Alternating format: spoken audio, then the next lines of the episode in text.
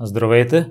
Днес ще ви срещна с Ванеса Виденова, която се занимава с астрология и има желанието да придаде опита си на по-широка публика. В клиповете си тя засяга и други сфери – психология, здраве и метафизични теми и въпроси. Ако имате интересна история и желаете да я споделите, свържете се с мен – и следващият гост на подкаста може да сте вие. За всякакви мнения, критики и препоръки можете да ми пишете във Facebook групата Непримиримите подкаст. Всяко ваше мнение е изключително важно за мен. И от тук нататък следва Ванес.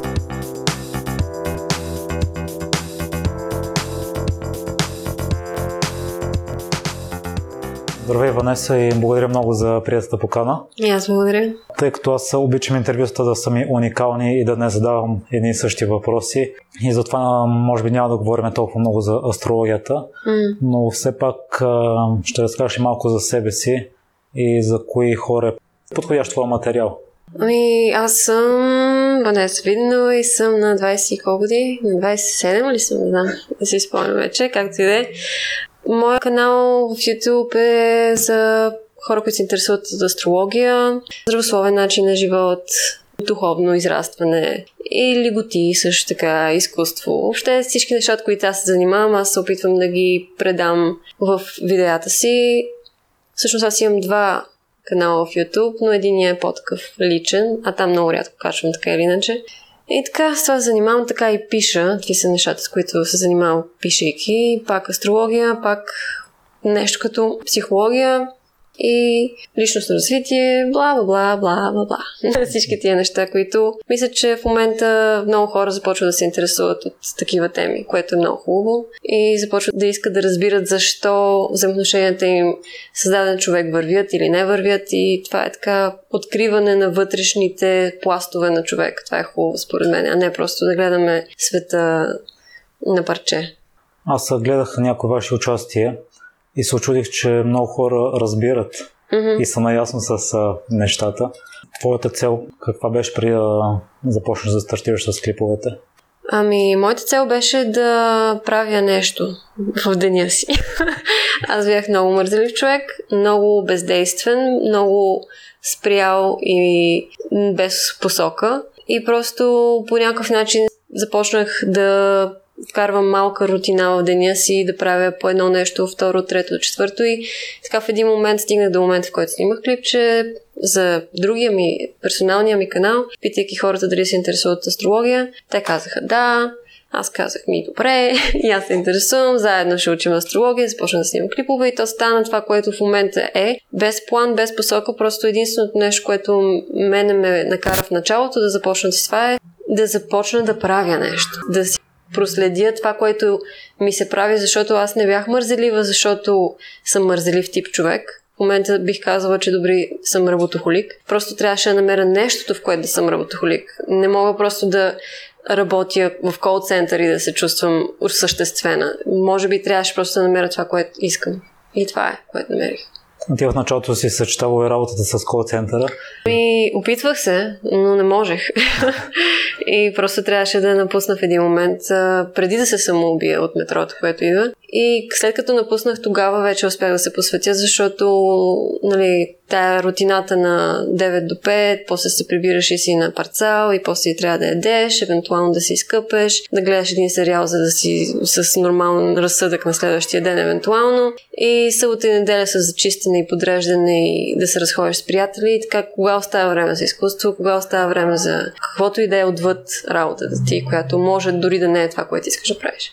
На ми харесва, че ти предпочиташ да правиш това, което е най-удачно за теб, това, което ти искаш, дори изкараш по 50 стотинки на ден. Да, абсолютно. Аз, аз също искам да го правя, но все пак трябва да се изкарат финанси до mm-hmm. определено ниво. Mm-hmm. Какво би ме посъветвала? Или всички хора, които искат да се занимават с нещата, които искат? Ами, риск изисква. Разбира се, хора, които не могат да се опрат на нищо друго, е много кофти ситуация, защото дори аз да не съм могла да се опирам сериозно на който и да е било, все пак разчитах, че ако стигна до дъното на дъната, мога да се обаря на майка ми или на баща ми и те да ми пратят 100 лева и аз да изкарам месец или да се опитам поне. Но не вярвам, че няма хора в живота на всеки един човек, които биха го подкрепили. Дали ще е приятел, дали ще е родител. Все някой около нас е по-финансово окей. Okay. И ако ние наистина стигнем дъното, можем да му кажем, ударим едно рамо за еди кой си период. Защото в началото, когато тръгнеш да правиш това, което наистина искаш, е страшно, рисково е, не си сигурен какво ще се случи, не знаеш дали ще просъществува планът ти, желанието ти, но просто трябва да си усърден, трябва да си абсолютно посветен и да си концентриран в това нещо и да вярваш много силно, че то ще даде плод и резултат и да го правиш цялото си същество и любов. И Разбира се, много дълго време ще е нулев резултата, много дълго време ще си на минус, много дълго време ще трябва да се храниш с нищо или да се опитваш някакси да... Нали, просто такъв доста скотски живот. Но от един момент нататък няма как човек да не задобре в това, в което му е таланта. И с времето и постепенното желание и постоянство се получават нещата. Просто риска си е голям и много малко хора решават, че имат възможността да го предприемат. По-скоро предпочитат удобството на старата комфортна зона, но тя не е комфортна, защото ти си взимаш уния пари от една работа, но сърцето ти седи празно и това не е окей. Okay. С Юли Тонкин говорих и според него има три начина да започнеш да се занимаваш с страничен бизнес. Mm-hmm. Един е да напуснеш работа и да рискуваш всичко това, което ти си направила. Mm-hmm. Втори е да работиш и през останалото време да... Паралелно, нещо като нали, да си парт-тайм на едното място и да си парт-тайм на, в твоето си работно място. И не, да си работиш работа от 8 до 9, но просто всяко свободно време да използваш. Не, аз според мен не е достатъчно. Просто не си представям как аз с тия два свободни ни мога да направя каквото и да е било. Поне за мен беше невъзможно, може би за някой е. И третия вариант е да си мечтаеш цял живот. Да, това е, за съжаление, нещо, с което се задоволяват доста хора и точно този тип хора моя работа да ги ритам яко, да се занимавам с това, което са дошли тук да правят. Индивидуални срещи, когато правя с хора. За мен картата говори. Нали, аз не съм от астролозите, които ще кажат следващата година ще имаш еди какъв си период и не знам си какво. Аз гледам нещата на сякаш душата, какво иска да каже с тази карта, на какво иска да посвети живота си. И го споделям на, на клиентите си и те съответно в голямата си част, ако са искрени, казват, че точно това усещат вътрешно, но ги е страх. Или се притесняват, или не могат, или нещо. И моята цел е да намеря някакъв а, начин да ги стимулирам да рискуват, да, да се посветят на това, което искат, защото другото не е живот просто и за мен лично и просто ще прехосят един потенциал, който е много нужен на, на целия свят.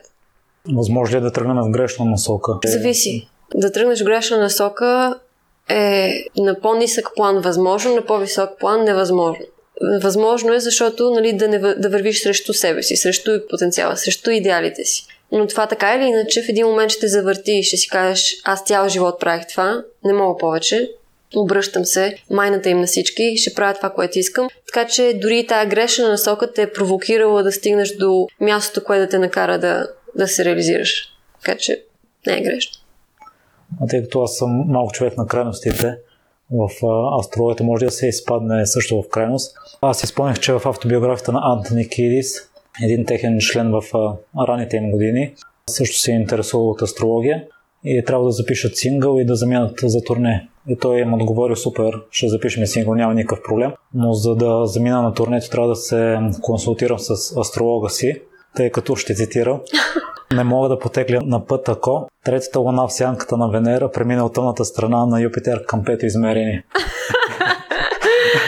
Това е супер майтап. Много е добро. Но да. И между другото, някой път хората използват астрологията по този начин, който е за мен абсолютно абсурден. Нали, ще изчакам прогресивната ми луна да влезе в Овен и тогава ще съм инициативен човек. Когато Слънцето ми прогресира, когато транзита на Сатурн ми мине, и аз съм когато шамара ми мине през лицето ти, тогава ще решиш ли да направиш нещо, което да е различно от това, което... Защото хората, да, прав се забиват. Имат много навика да си правят също нещо, виждат, че не работи, но пак правят също нещо. И затова, нали, и психолозите казват, че за всичко сами сме си виновни, защото дори през другата призма, която е чисто научна, пак излиза също. Дори физиологичната е така, в науката и в ученията за физическото тяло, когато има стагнация в някой орган или в някоя част от тялото, той започва да се възпалява. Трябва да има движение и циркулация в всичко. така и на психическо ниво, така и на астрологическо ниво. Така че човек лесно може да улови моделите си, които ги повтаря и трудната част е да се хваща, когато тръгва отново, да ги повтаря и тогава да ги промени. И така започва да се развива вече и да се разгръща. Но не трябва да се съобразяваме толкова много с това да си вършиме нещата. Какъв смисъл? В случая човека примерно не е бил готов да замине на турне заради въпросните обстоятелства. Аз, доколкото разбрах твоите клипове, строята се използва по-скоро за обяснение на минали събития. Mm-hmm. Не толкова за бъдещи. Ами, това, което много често а, споделям и Нали, тук много астролози ще ми изядат, но аз така или иначе съм свикнала. За мен прогностичната астрология е много така странна концепция, почти като хвърляне на боб, защото един транзит на, кажем, планета Нептун може да сигнификира от това да си загубиш портмонето, до това да влезеш в затвора, до това да имаш психически проблеми, до това някой да ти подари неочакван подарък, до това да станеш изведнъж, да имаш просветление в изкуството и да, стан, да нарисуваш някаква картина. Толкова много неща. Всеки транзит, всяка планета съдържа в себе си набор от качества.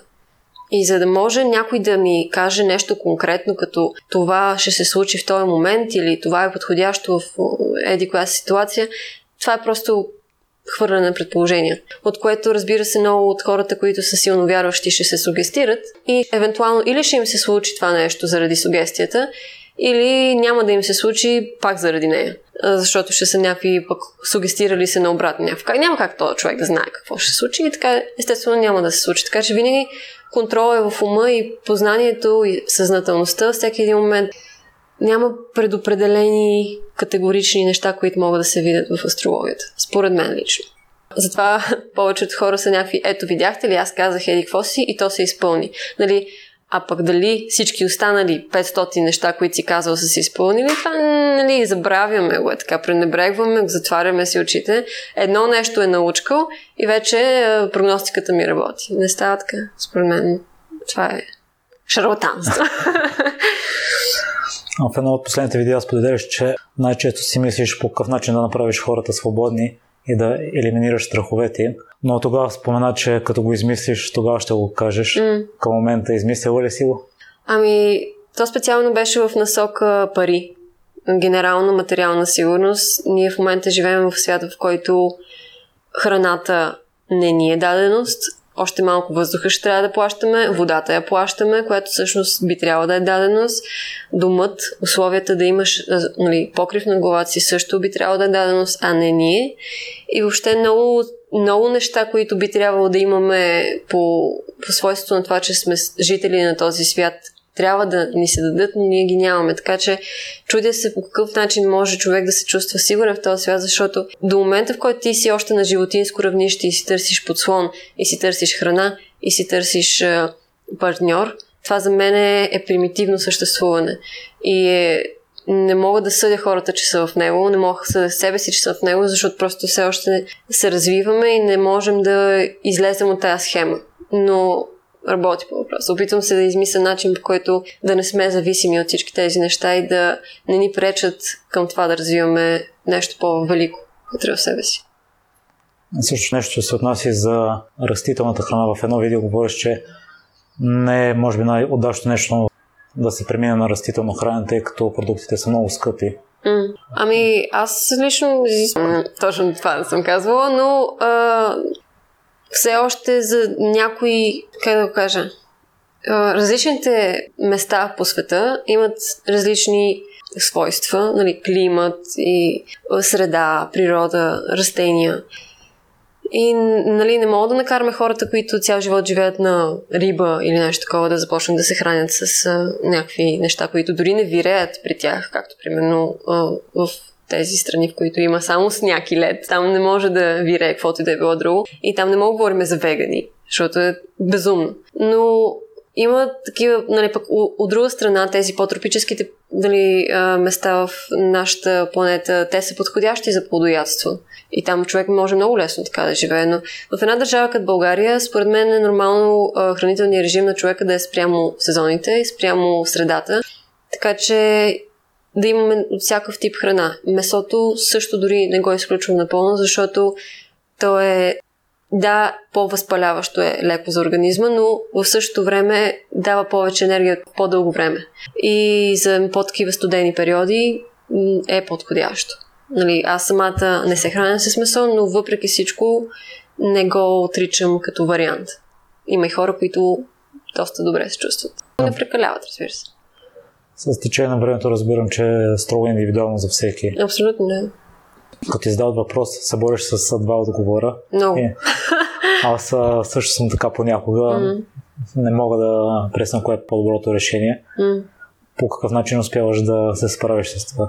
Ами, опитвам се Нали, първоначално започвам едната теза, докато съм стигнала до средата на тази теза, вече в главата ми започвам да я опровергавам, при което се опитвам да вкарам и втората теза до завършване на целият отговор, за да може да го балансирам и да съм спокойна със себе си, че съм казала каквото искам. Но в същото време много пъти не ми се получава и там е момента да проявя женска енергия, да съм fucking I don't care, let go, каквото си казала, който каквото разбрал. Сега не мога да се опитвам да го направя съвършено.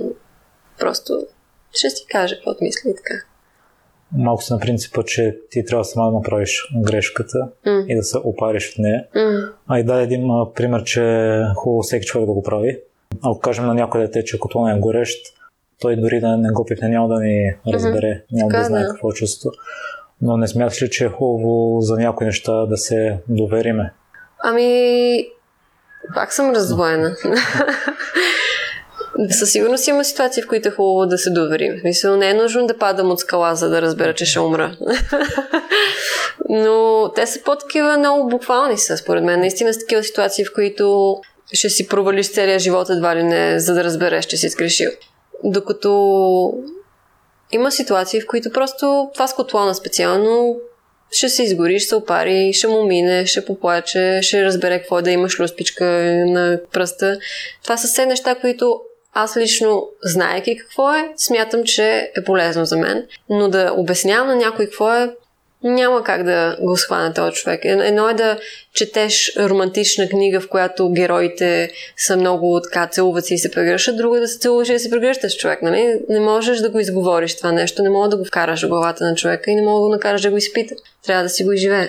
Аз също съм така предпочитал това, което съм си наумил, искам да го направя. И това не произлезе от увереността, която имаме просто, че ще стане или че няма да се опари малко пипнем котлона. Ми, според мен е просто душата, която има нужда от опитност. Тя е някаква, искам, не че, понеже всички души нали, създават колективния разум и колективната душа и потенциално нали, вече цялата форма, която е а, създателя, Бог или whatever, но индивида е много специална нали, прашинка, която е с специфични неща, които нали, характеристики, които не са се повтаряли до сега. Съответно, дори един човек да е изживял любовта, втори трябва да изживее любовта, трети трябва да изживее любовта, всеки трябва да изживее това, което смята да изживее и това ще му даде на него ново знание, а не просто да използва опита на другите. Другото нещо, с което аз се боря е това, че не трябва да правим неща по задължение, дори да са добронамерени. Аз много често се лишавам от това, което искам да правя за сметка на други. А, какво ви им посъветвала в такъв случай? Защото ако го направя ще изглежда егоистично, ако не се съгласа да направя нещо, което другите искат, а да си правя това, което за мен е най-важно. Ами, пак е в баланс цялото нещо.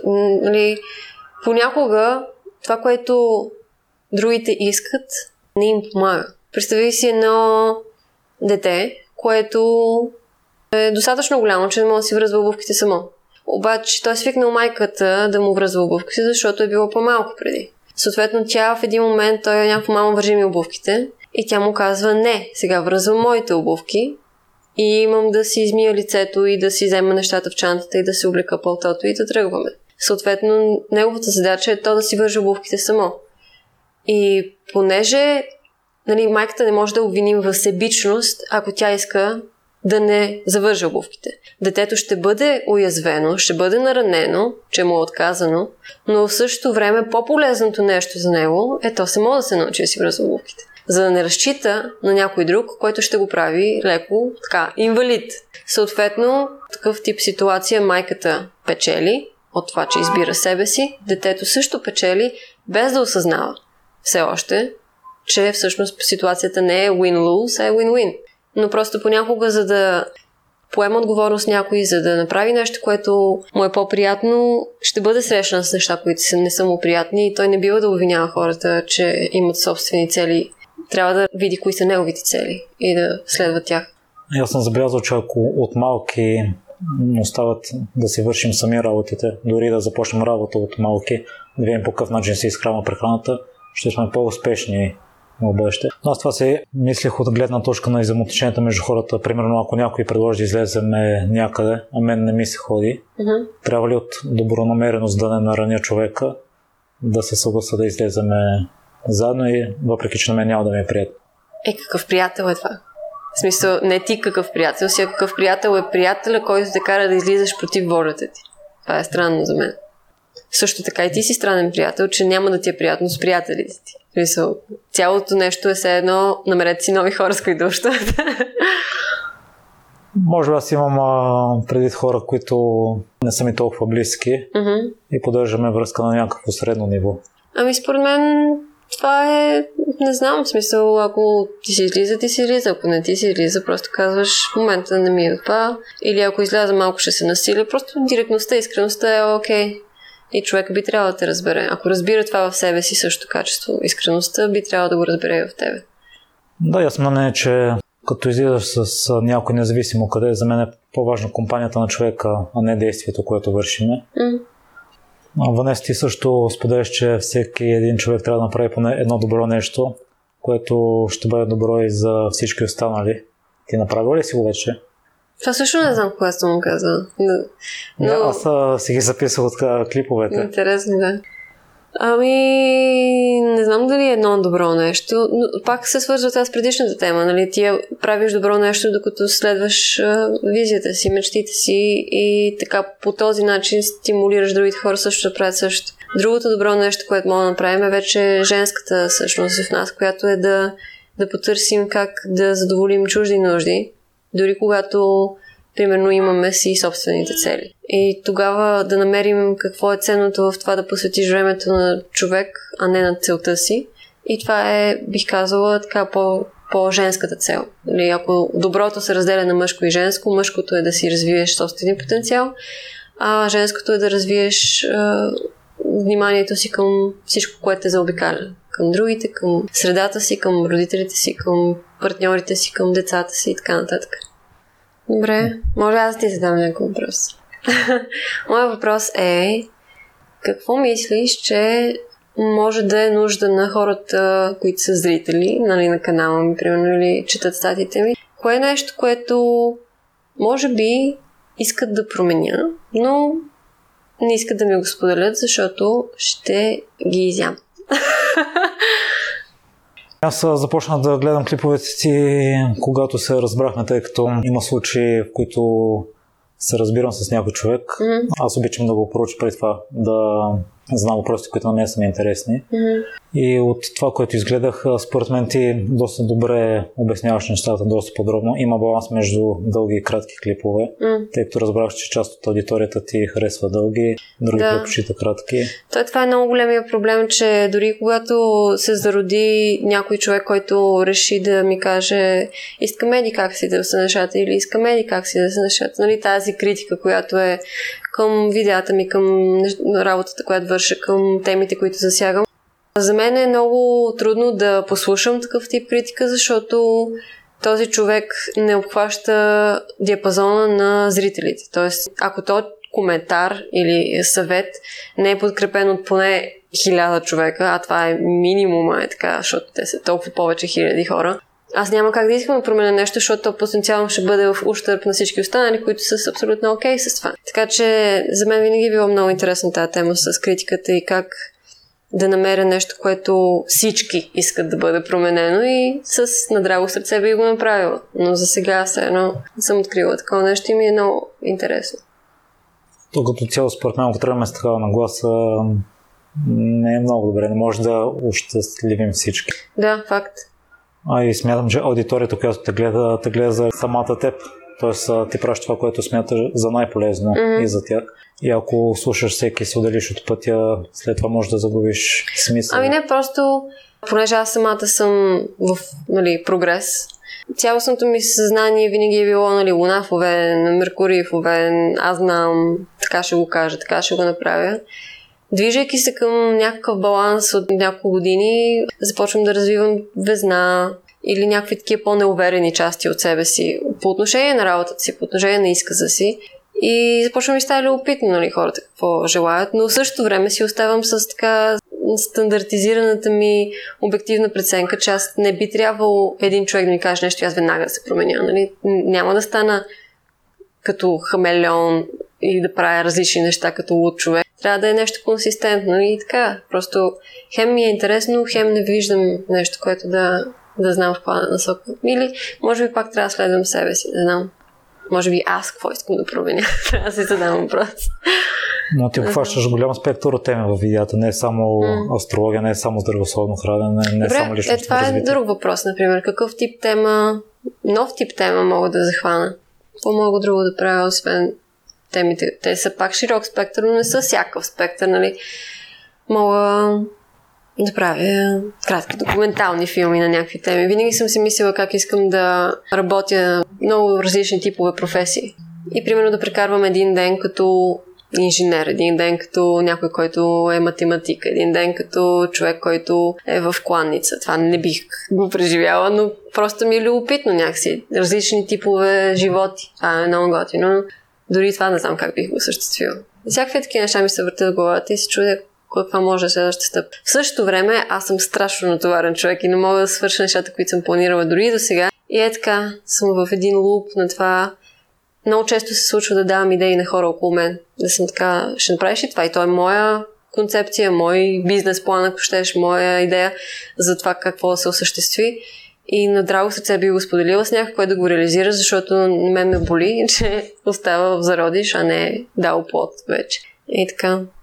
Но ако може би започна в бъдеще да работя с повече хора, което планирам да се случва, да имам по-голям екип и да има хора, които да работят с мен, тогава бих могла да, да вкарвам проектите в главите на други хора, които също може да искат да правят нещо такова и така да се реализират и други проекти, да кажем. Аз виждам, че ти постепенно се развиваш, не си в застой, т.е. хората искат клипове за строй и ти правиш само тях, да кажем, изкараш един-два mm-hmm. сценично и това е. Mm-hmm. А ти правиш и нови, и нови, и нови неща. А сега сетих започна една нова поредица за излизане от извън комфортната ти зона. Mm-hmm. За теб какво е да излезеш от комфортната зона? Това си мислих, между другото, как ако аз трябва да участвам в този формат, какво мене трябва да ме накара да правя.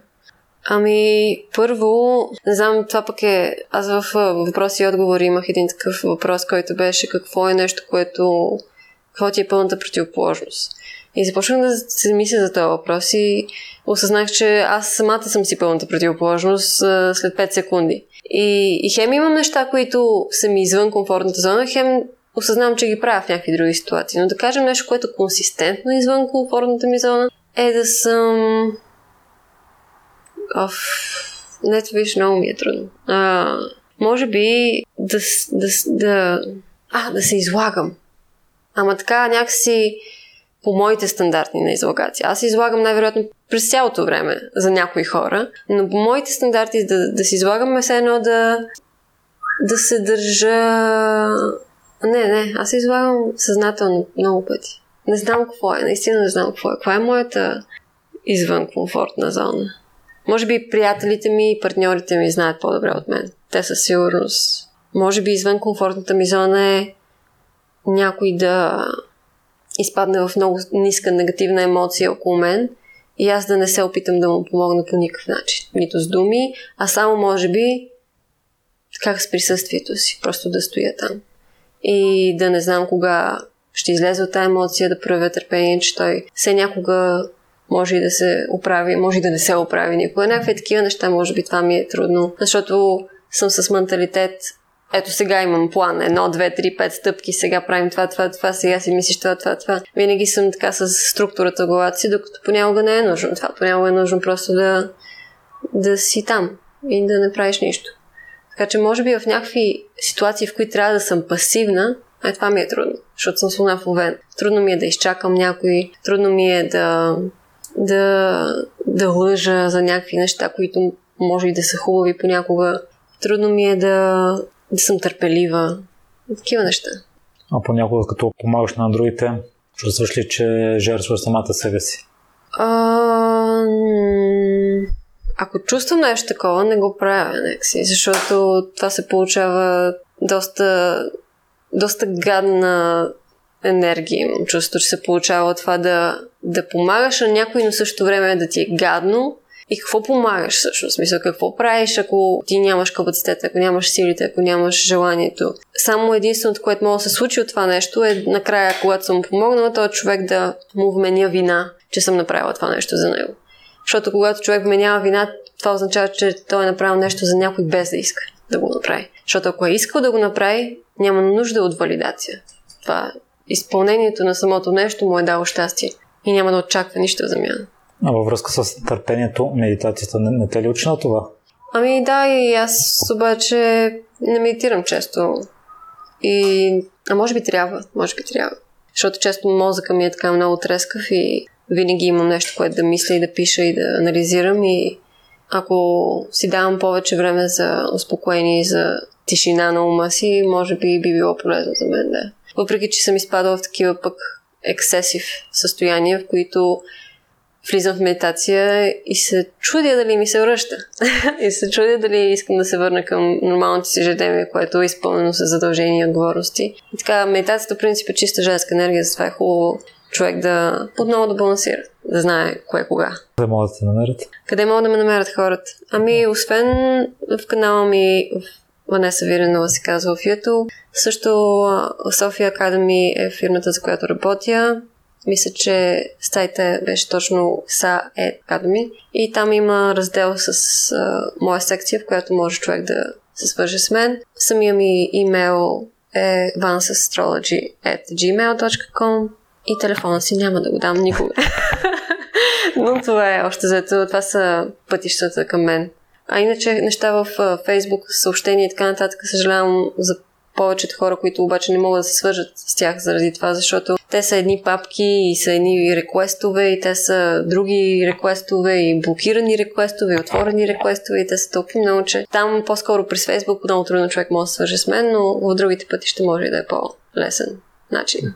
И сега внеса стандартните ми два въпроса. Mm-hmm. Първият е в какво си се провалила? В какво съм се проваляла? В а, това да бъда... Не знам как да го опиша точно. Може би е пак това, което е свързано с нали, извън ми зона. Проваляла съм се в това да изявявам женска енергия. Понякога, защото това на мен ми е една от трудностите и Провалям се в това да разбера кога е нужно да отстъпя. Проваляла съм се в това да, да приоритизирам ума над чувствата. Много случаи съм акцентирала върху нещо, което е по-твърдо, отколкото по-меко. И, и пак това с търпението.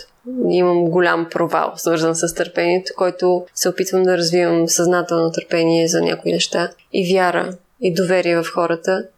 Това са ми трудните части, които до ден днешен уча. А с какво се гордееш най-много? Ами, гордея се най-много с, с, с това, че съм имала не просто смелостта, но и постоянството да осъществя всичко, което съм искала до сега. И че не се отказвам и че не се обесърчавам и че дори когато има препятствия и препънки, тия неща ме карат да се засилвам още повече. Това ме кара да се ядосвам на себе си, да се стимулирам и да прескачам, вместо да посърна и да се разплюкам и да плача цял ден. Все по-рядко ми се случва да изпадам в емоционални състояния. Преди години беше ежедневие, което личи дори по блога ми в Tumblr. Много може рязка граница да види човек между състоянията ми преди години и състоянията ми сега. Като цяло съм станала много по-емоционално стабилна и това е наистина за мен постижение, защото бях много зле. много зле бях. Преди години бях и доста така с самоубийствени мисли, така че чувствайки се добре в кожата си на днешен ден, мисля, че ми съм доволна със себе си в това отношение. Има се благодаря много за днешния разговор и се надявам слушателите да се обърнат към твоите клипове, тъй като си доста интелигентна жена и споделяш доста истини в клиповете, които ако хората ги осъзнаят, ще живеем един по-добър живот. Ми, радвам се, че така мислиш. Благодаря ти. Благодаря ви, че изслушахте целият епизод до край. Още веднъж, за всякакви мнения, критики и препоръки, можете да ми пишете във Facebook групата Непримиримите подкаст. Всяко ваше мнение е изключително важно за мен. Лек и успешен ден!